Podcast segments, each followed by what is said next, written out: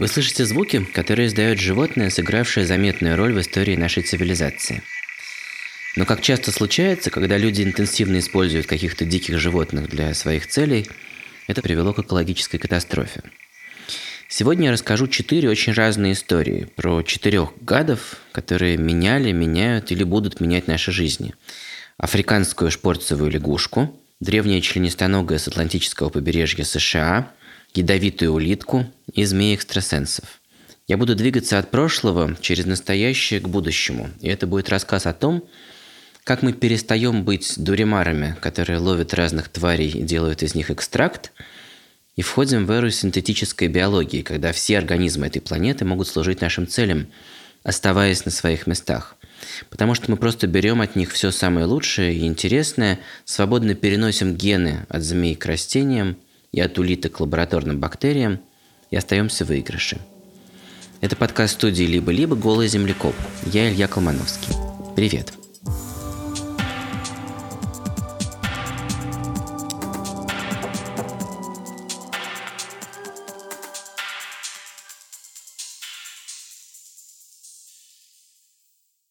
На свете мало есть настолько же судьбоносных вещей, как тест на беременность.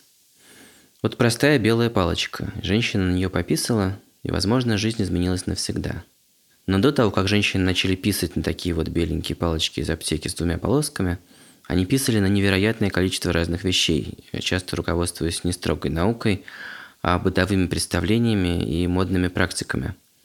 Тест на беременность, который позволил бы женщине в случае задержки менструации быстро принять какие-то важные жизненные решения – считался вещью аморальной и, конечно, эмансипирующей, но тем важнее было придумать что-то, что надежно работало бы.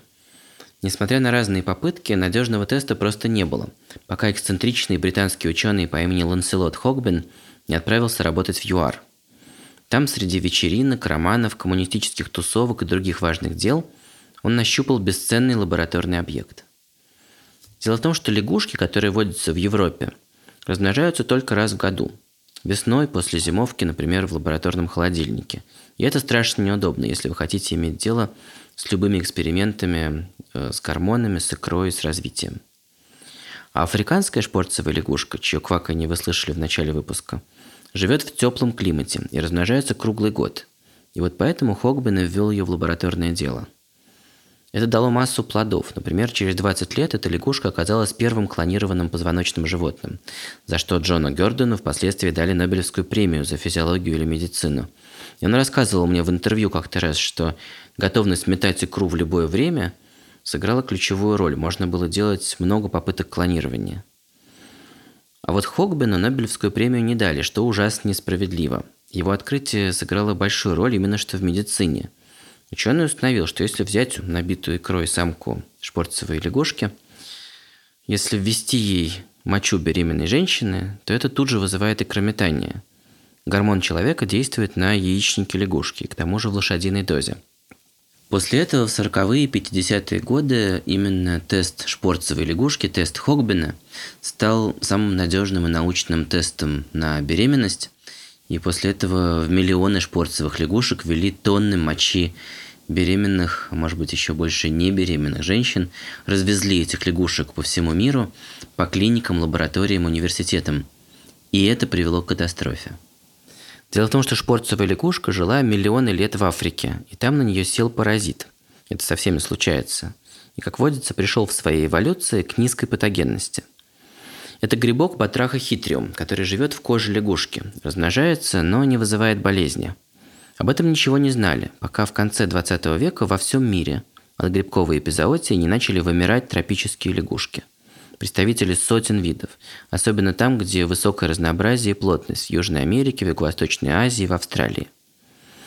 Расследование показало, что источник инфекции – шпорцевая лягушка. Она повсюду сбежала из неволи, вторглась в естественные места обитания и заражает другие виды своим грибком – а тот с непривычки свирепствует новом хозяине, как ковид, которому в летучей мыши комфортно, а человек для него новый хозяин. За последние 30 лет погибло около трети всех лягушек в мире. Это история о том, что последствия внезапной и массовой эксплуатации взятого из природы нового вида, пусть даже с очень полезными свойствами, не бывают до конца предсказуемыми. Слушая запись последних звуков последнего в природе самца редчайшей квакши Рабба по кличке Крепыш из ботанического сада в Атланте, уже в неволе, я думаю о том, что современный аптечный тест на беременность появился слишком поздно. Крепыш вымер, не оставив потомства. А ведь он залезал по ветвям огромных деревьев, в ярко-зеленые розетки листьев бромелий. Я обязательно запущу их фотографии в нашем телеграм-канале, чтобы вы посмотрели. Происходило это в Коста-Рике – и там в крошечных водоемчиках такие самцы кормили своих головастиков кожей своей спины. Они были спиногрызы в буквальном смысле слова. А потом кожу, да и всех таких квакш, съел грибок. Послушайте вы со мной его прощальное кваканье.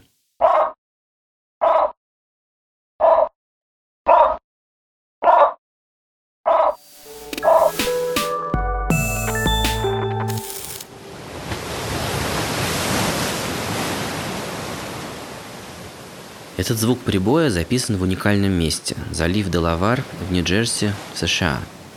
Здесь каждый год выползают на берег тысячи мечехвостов. Мечехвосты – это такие древнейшие членистоногие, родственники пауков и скорпионов, с круглым таким оливково-коричневым панцирем, формой и размером, напоминающим стандартную не очень большую тарелку, но и с длинным хвостом в виде клинка – им почти полмиллиарда лет, они древнее динозавров и пережили их и спокойно занимались своими делами, пока не выяснилось, что на их голубой крови строится все производство любых инъекционных препаратов в мире. Когда людям делают любые уколы, конечно же, следят, что препарат, сделанный на заводе, был бы полностью стерилен, чтобы в нем не было бактерий. Но еще в XIX веке выяснилось, что недостаточно хорошенько прожарить и прокипятить все материалы. Дело в том, что так можно убить бактерий, но от них могут остаться так называемые эндотоксины при попадании в кровь, вызывающие тяжелую аллергическую реакцию и смерть. Как построить контроль? Как убедиться, что ни на какой стадии производства препарат не был контаминирован эндотоксинами? В 1956 году исследователь по имени Фред Бэнг из Балтимора открыл у мечехвостов удивительную особенность. У них есть древняя система защиты от эндотоксинов. Если их кровь контактирует даже со следами эндотоксинов – Тут же возникают хорошо различимые глазом сгустки, что-то вроде тромбов. И с тех пор производитель тестов для всего мира собирает мечехвостов, которые выползают из моря для нереста на Атлантическом побережье США и доит их, точнее собирает сколько-то крови и выпускает. Литр этой голубовато-молочной жидкости стоит около 15 тысяч долларов. Недавнее исследование показало, что около трети мечехвостов погибает после этой процедуры – их численность в заливе резко сокращается, и параллельно сокращается численность и без того редких песочников, таких маленьких куликов, птиц, которые собирают на берегу яйца мечехвостов. И тут пришла пандемия, а значит скоро мы вколем одновременно всему человечеству беспрецедентное количество вакцин. За каждой инъекцией будет стоять десяток тестов. Будет проверяться вода, стекло, сам препарат на нескольких стадиях производства, крышечки и все остальное – Здесь логично начать разговор о том, что такое использование одной популяции одного животного – какой-то дикий анахронизм. И мы не можем зависеть от успеха урожая голубой крови. И мечехвосты, пережившие динозавров, не должны бы вымирать из-за нашей пандемии. Это было бы несправедливо. На самом деле уже существует лабораторный тест, в котором используются синтетические реагенты, созданные на основе идей биохимии мечехвостов. Но правда, пока что этот метод не используется. 1 июня контролирующие органы в США запретили использовать этот новый тест в производстве вакцин. Экспериментальному методу всего лишь два года, а при этом у нас есть 30 лет надежных данных о безопасности теста с мечехвостом. Обе эти истории указывают очевидный вектор развития. И нам, и природе будет лучше, если в 21 веке мы пойдем по новому пути – и не будем писать на лягушек или вампирить мечехвостов, а будем собирать со всего мира природы полезные для нас свойства у производителей нужных нам вещей. Наступила эра синтетической биологии, и о двух кейсах этой замечательной новой дисциплины я хочу рассказать. Первый гость этого выпуска – зоолог и исследователь морских смертельно ядовитых улиток. Он расскажет нам, как яд может стать лекарством для всего человечества, и почему сами улитки при этом останутся на дне моря. Добрый день, меня зовут Александр Федосов, я кандидат биологических наук и работаю в Институте проблем экологии и эволюции имени Северца в Российской Академии Наук. Я связан с несколькими иностранными группами, в первую очередь университет Юты, в Соединенных Штатах он находится в Солт-Лейк-Сити. Это крупнейший по моей тематике музей естественной истории, который находится в Париже. Это второй крупный музей естественной истории в Сиднее.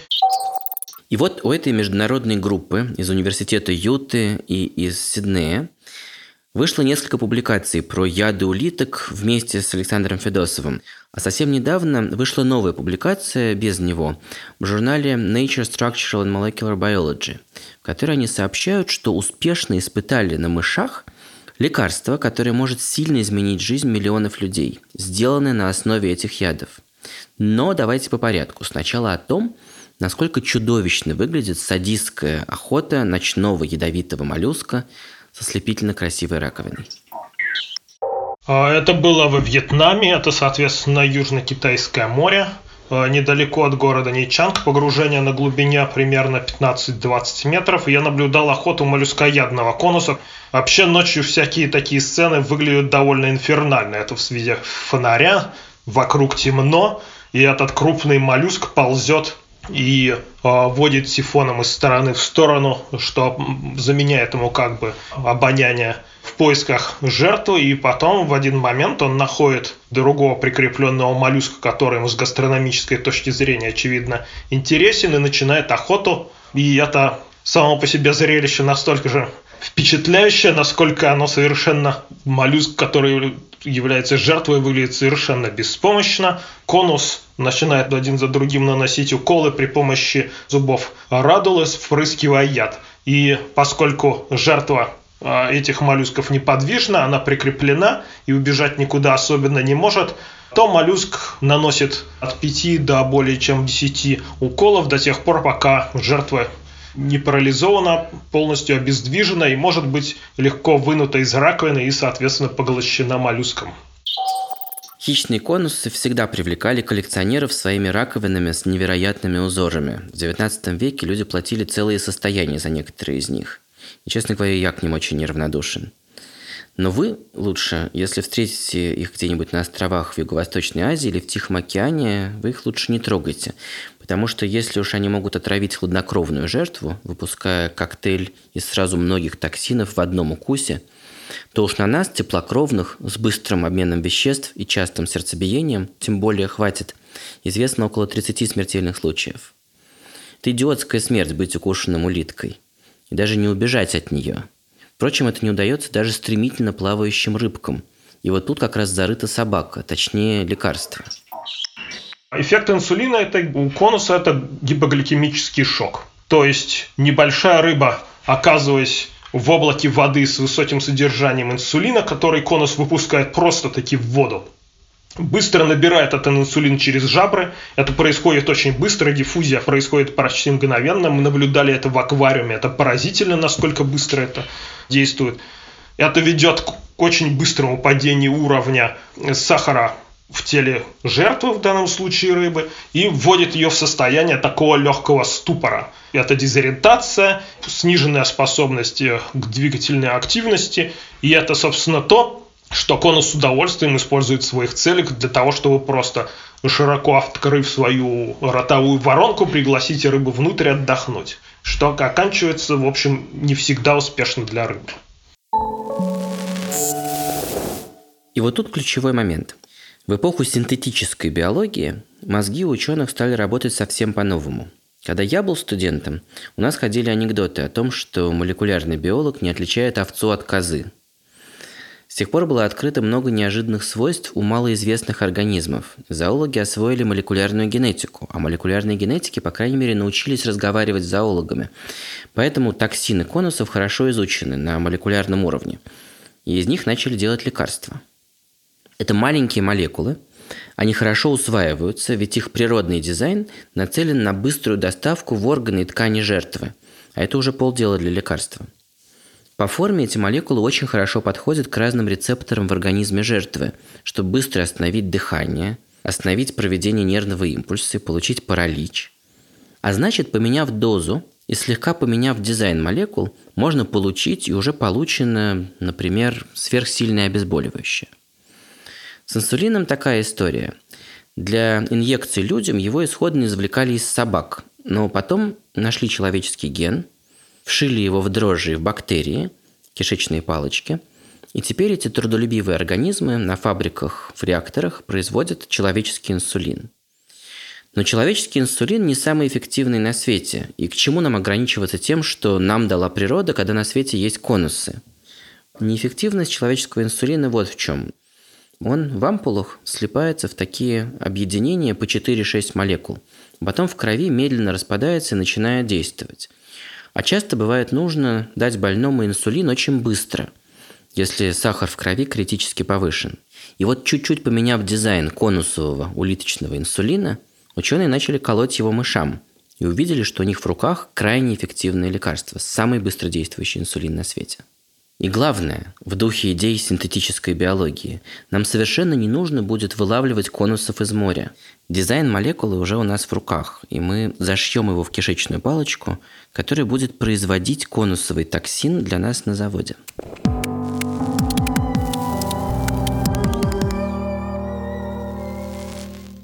Наш следующий гость выхватил у необычного организма необычную суперспособность и вшил ее в совершенно другие организмы.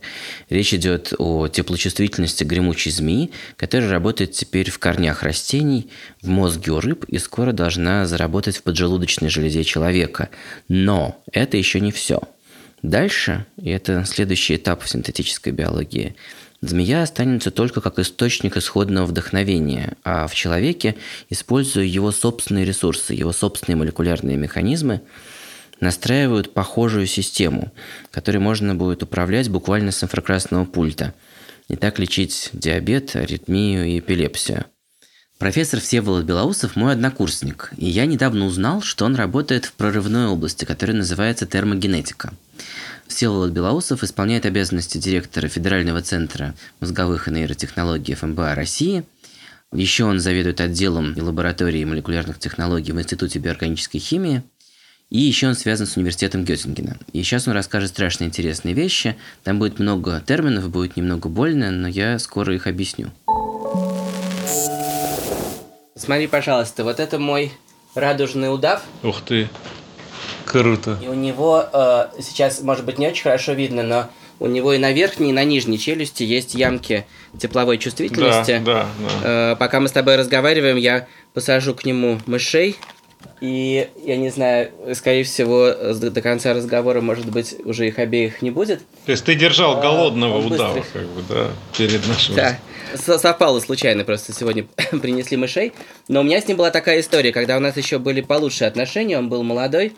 Он часто сидел у меня на плече, и в определенный день случилось вот то, о чем я часто думал. Я держал в руке стакан с чаем. Он всегда э, в эту сторону головой как бы поворачивал, но тут он прям нырнул в чай. Mm-hmm. Он явно почувствовал тепло от чая. Mm-hmm. И я очень люблю разглядывать эти потрясающие у него ямки. Но скажи, пожалуйста, какое отношение все это может иметь к нейронауке и какое это имеет отношение к потрясающей работе, которую вы сделали? Да, про змей, про некоторых других организмов, которые обладают вот этим тепловым зрением, так называемым. Это очень интересная история. Я работал долгое время в лаборатории Сергея Лукьянова, а там у людей мозг заточен так, что ты видишь какой-то кусок природы, и ты думаешь, как из этого сделать технологию. Кстати, скажи нам, кто это, не все знают, чем он больше всего Сергей известен. Сергей э, Лукьянов, он много чем известен, но больше всего, наверное, сейчас он известен за открытие не зеленых флуоресцентных белков, то есть красных, например. У кого? У... Из кораллов. Он взял их из кораллов. И я считаю, что это в России первая такая работа вот в области, которая сейчас называется синтетическая биология, да, когда мы берем какие-то куски из каких-то организмов, да, переставляем их в другие организмы и заставляем их приобретать новые свойства, например, флуоресценцию там, да, или как оптогенетика, когда мы берем, например, какой-то апсин, из водоросли какой-нибудь одноклеточной, переставляем в мышиный нейрон, заставляем нейрон активироваться под действием света. Тут надо отступить. Профессор Всеволод Белоусов говорит об оптогенетике. Это потрясающее направление синтетической биологии. И работает это так. Э, в океане плавают одноклеточные водоросли, и они бьют жгутиками и плывут в сторону Солнца. Чтобы плыть в нужную сторону, на поверхности их клеток есть такая молекулярная машинка, похожая на фотоэлемент в метро. Это глазок, который видит свет и, поймав луч, открывает так называемый канал в мембране клетки. В канал устремляется кальций, и это приводит к возбуждению клетки и усилению биения жгутиков. И в итоге водоросль плывет в правильную сторону. Раз есть такая молекулярная машинка, значит есть ген, который ее кодирует. Ген вырезали и научились адресно и очень точно вставлять в разные клетки модельных организмов, чтобы делать их управляемыми. Например, когда такие вот водорослевые фотоэлементы – выращиваются на поверхности нейронов у мышей, ученые потом светят им через дырку в черепе лучиком, свет активирует фотоэлементы, и нужные нейроны включаются. Так добиваются полного управления поведением мышей, навязывают им ложные воспоминания, вылечивают от кокаиновой зависимости и, главное, получив возможность управлять, начинают изучать и делать открытия о том, как работает мозг. Это все называется оптогенетика. Мы вшиваем и активируем по желанию гены управляемости светом. Но, как говорит Белоусов, у этого метода есть ограничения. Во-первых, животные во время экспериментов видят свет глазами и шарахаются. Во-вторых, свет плохо проходит в толщину ткани. Им трудно точно подействовать на конкретный нейрон. Ученые стали искать в мире живой природы другие пути активации клеток. И придумали – что вместо света можно использовать тепло. И как раз есть такой в Калифорнии исследователь Дэвид Джулиус, и вышла в Nature его статья, которая была про тепловое зрение змей. Значит, давно известно, что у змей есть у многих тепловое зрение, вот эти ямки, и они иннервированы какими-то нейронами, которые суперчувствительны к температуре. Прямо вот чуть-чуть подъем, и так что эта змея, мышь видит тепловым зрением там, на расстоянии двух метров. Более того, известно, что эти нейроны, у них есть отводы в зрительные бугры змеи. То есть, судя по всему, змея, у нее существует реальная суперпозиция зрения через глаза, которые поступают, да, и теплового как вот в нашем детстве был там фильм, по-моему, «Хищник» назывался, да, когда вот эта тварь бегала по лесу, и у нее вот эти картинки накладывались. Вот в реальности у змей вот так. Оказалось, что молекулярные машинки, которые у змей отвечают за тепловую активацию нейронов, имеют родственников по всему животному миру, и в том числе и у нас, и по всему телу. Просто у нас они активируют нервные окончания в коже, когда мы берем чашку с кофе, то есть что-то горячее – а у змей они стали сверхчувствительными и чувствуют чуть более теплую, чем окружающая среда, мышь на расстоянии метр. Белоусов и еще несколько наших с ним однокурсников опубликовали в Nature Communications статью, которая описывает успешные эксперименты с сшиванием теплочувствительных элементов от гремучей змеи и личинкам дрозофил, и рыбкам данию, и в корни и листья растений, чтобы можно было управлять растениями. При этом, разумеется, змей никто не трогал – у них просто забрали интеллектуальную собственность, нужный ген. Эту область назвали термогенетика. Мы забираем ген управляемости теплом. И тут важно вот что. В принципе, чужеродные нам гены водорослей или змей могли бы работать в мозге человека, и иммунитет их там не увидит и не будет с ними бороться, потому что в мозге не бывает иммунитета. Он работает в крови и во всем остальном теле. Но во всем остальном теле и в разных других органах этот номер не пройдет ровно из-за иммунитета. Он увидит чужеродные гены водорослей и змей. И именно поэтому так ценно, что у нас есть наши собственные тепловые рецепторы, знакомые иммунитету, которые мы можем использовать. Группа Белоусова сейчас, пока мы с вами разговариваем, вшивает теплочувствительные элементы в клетки поджелудочной железы, причем заранее программирует их управление так, чтобы заставлять их производить по заказу при управлении с пульта нужное количество инсулина – малое, среднее или большое. Я спросил его, какое это может иметь значение в медицине. Предупреждаю, что сейчас будет много сложных терминов, но я быстро их объясню потом. Во-первых, это всяческие био электрические биофотонические устройства, да, ну, мы, например, берем какие-нибудь бета-клетки поджелудочной железы, которые, например, есть там типы разных диабета, да, но вот фактически есть такие э, разные подтипы второго диабета, которые ну, там вроде как бета-клетка есть, вроде как у нее все нормально, да, но в ответ на э, глюкозу она инсулин выбрасывать не хочет. Что-то внутри поломано, как бы, да. И, соответственно, мы можем фактически это мы и разрабатываем такую технологию, которая позволит э, с помощью, например, имплантированного ИК-диода и с помощью аденовирусного какого-нибудь конструкта, которым мы ген ТРП канала из сенсорных нейронов переносим в бета-клетки, ну, у нас автоматически измеряется уровень глюкозы, да, и дальше этот ИК-диод там активирует эти клетки. Вот. Маленькое имплантируемое устройство, которое фактически управляет активностью поджелудочной железы. Итак, суть предложения Белоусова вот какая. Берем человеческий ген теплочувствительного элемента, он же у нас есть в сенсорных нейронах в коже, вшиваем этот ген в аденовирус и заражаем этим вирусом клетки поджелудочной, которые вырабатывают инсулин. На поверхности клеток появляются теплочувствительные элементы – Дальше мы вживляем небольшой имплант с инфракрасным диодом. И с этого момента выработка инсулина можно управлять ровно как мы управляем телевизором инфракрасным лучом с пульта. Можно, например, это делать после еды. И так справляться с формами диабета, при которых железа по доброй воле не отзывается на появление в крови сахара.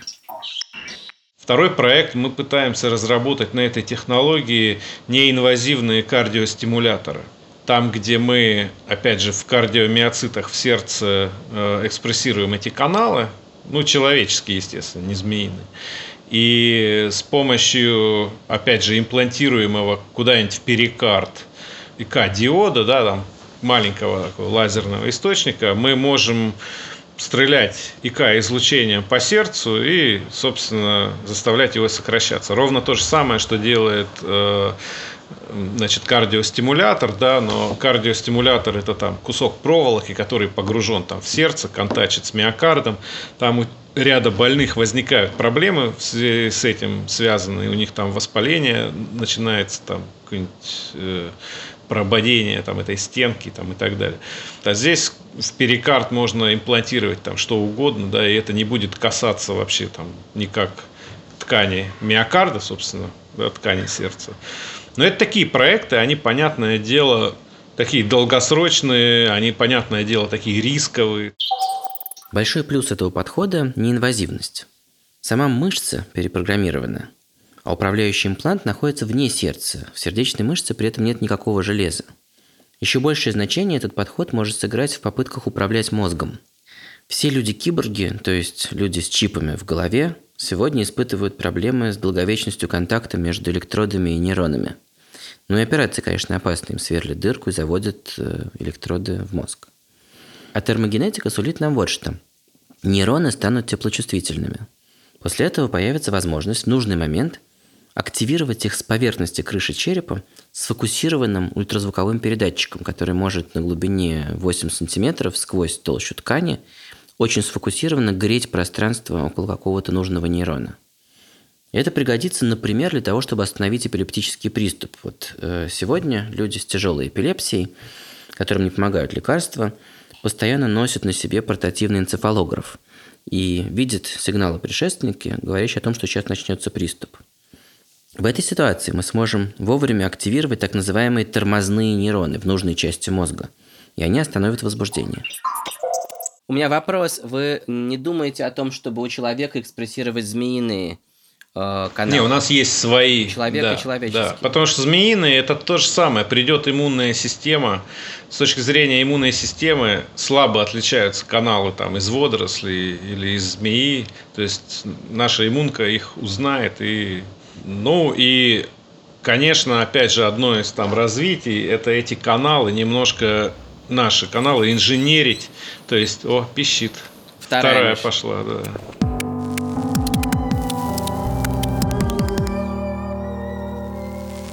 И вот пока удав доедал вторую мышь, Сева Белоусов немножко еще пообъяснял мне разницу между человеческими и змеиными теплочувствительными элементами. Они называются тепловыми каналами. Человек – это теплокровное животное, змея – это хладнокровное, и она должна почувствовать на расстоянии несколько метров изменение температуры на несколько градусов. Человеческим каналам до этого далеко. Я уже не очень внимательно слушал, потому что я отвлекся и думал про вещи, которые меня, наверное, цепляют еще больше. Я представляю себе, как развивалась область, которая за сто лет прошла путь от вылова шпорцевых лягушек до вшивания генов ядовитых конусов в бактерии, чтобы получить лекарство и потом колоть его людям. И вот дальше шаг на ступень вверх и вперед. Мы берем гены гремучих змей, заставляем их работать в растениях и в рыбах, но когда выясняется, что в людях это не получится из-за иммунной системы, то происходит удивительный выверт. Вспоминают, что и у человека вообще-то есть теплочувствительные нейроны. И они работают, например, когда мы берем в руки чашку с горячим кофе. И тогда возникает мечта о том, что перенести эти же наши же собственные теплочувствительные элементы при помощи вирусного переносчика в мозг, в поджелудочную, в сердце и получить возможность прицельно управлять собственными органами при помощи теплового луча – Круг всех этих идей замкнулся в точке, где источник нужных необычных свойств – это не какое-то экзотическое животное в далеком океане. Он находится внутри собственного организма, и эти свойства нужно лишь перенести из органа в орган.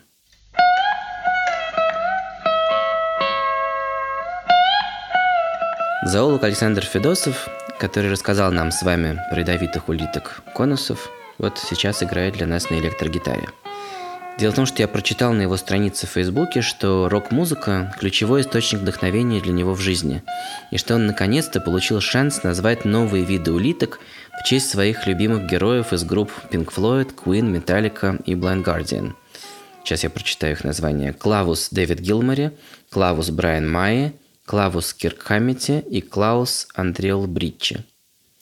Но конкретно сегодня я попросил его сыграть для нас с вами соло из хита Джорджа Харрисона «My Sweet Lord», потому что с ним связана следующая история.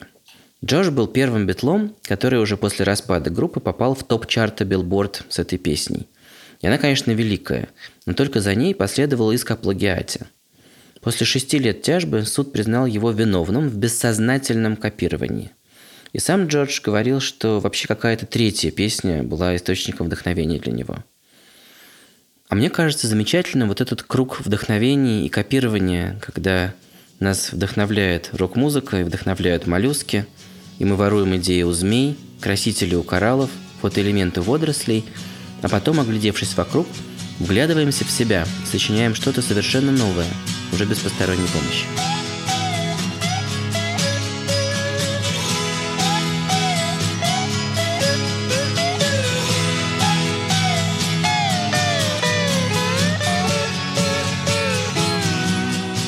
Это был подкаст студии «Либо-либо. Голый землекоп». Подписывайтесь на нас везде, оставляйте комментарии, ставьте оценки, участвуйте в чате в нашем телеграм-канале «Голый землекоп». Это помогает другим узнать о нас. Над этим выпуском работали редактор Андрей Борзенко, продюсеры Павел Боровков и Катя Зорич, звукорежиссер Паша Цуриков, композитор Кира Вайнштейн. Меня зовут Илья Колмановский. Пока.